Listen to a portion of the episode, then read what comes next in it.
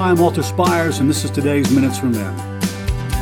I spent all the episodes last week on the life of Peter, and we can't leave him without acknowledging his amazing transformation. It's one of the greatest stories of redemption and restoration in the Bible. He went from a fisherman with no faith to a disciple whose faith ebbed and flowed with the circumstances to an apostle, one of the greatest leaders in church history. His ministry began after the resurrection of Jesus and that encounter with him. The Gospel of John closed that story for us. The book of Acts opens with a record of Jesus' many post resurrection appearances and his last command to the disciples, now called apostles. In case you didn't know this, disciple means student or learner. But after Jesus ascended and turned his ministry over to them, they were forever called apostles, which means ambassador or messenger, one who is sent. In Acts 1, we find the 11 apostles, women who followed Jesus, including his mother Mary, and his brothers all gathered together. What came next is miraculous. Peter, the denier, now restored as Peter the apostle, stood and began to preach to a group of about 120 believers. His talk demonstrated great biblical knowledge and leadership. He reminded them of Judas' betrayal and his fate, and he said they needed to select a man of God and close follower of Christ to replace him, which they did. His name was Justus, by the way.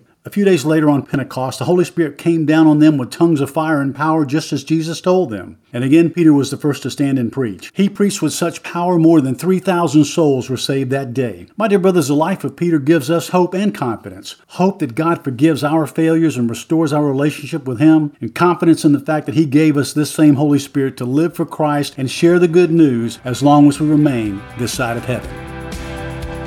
To receive a free e-copy of my book, All Men Are Desperate Whether They Admit It or Not, or donate to keep this ministry going strong, go to desperatemen.org. God bless you.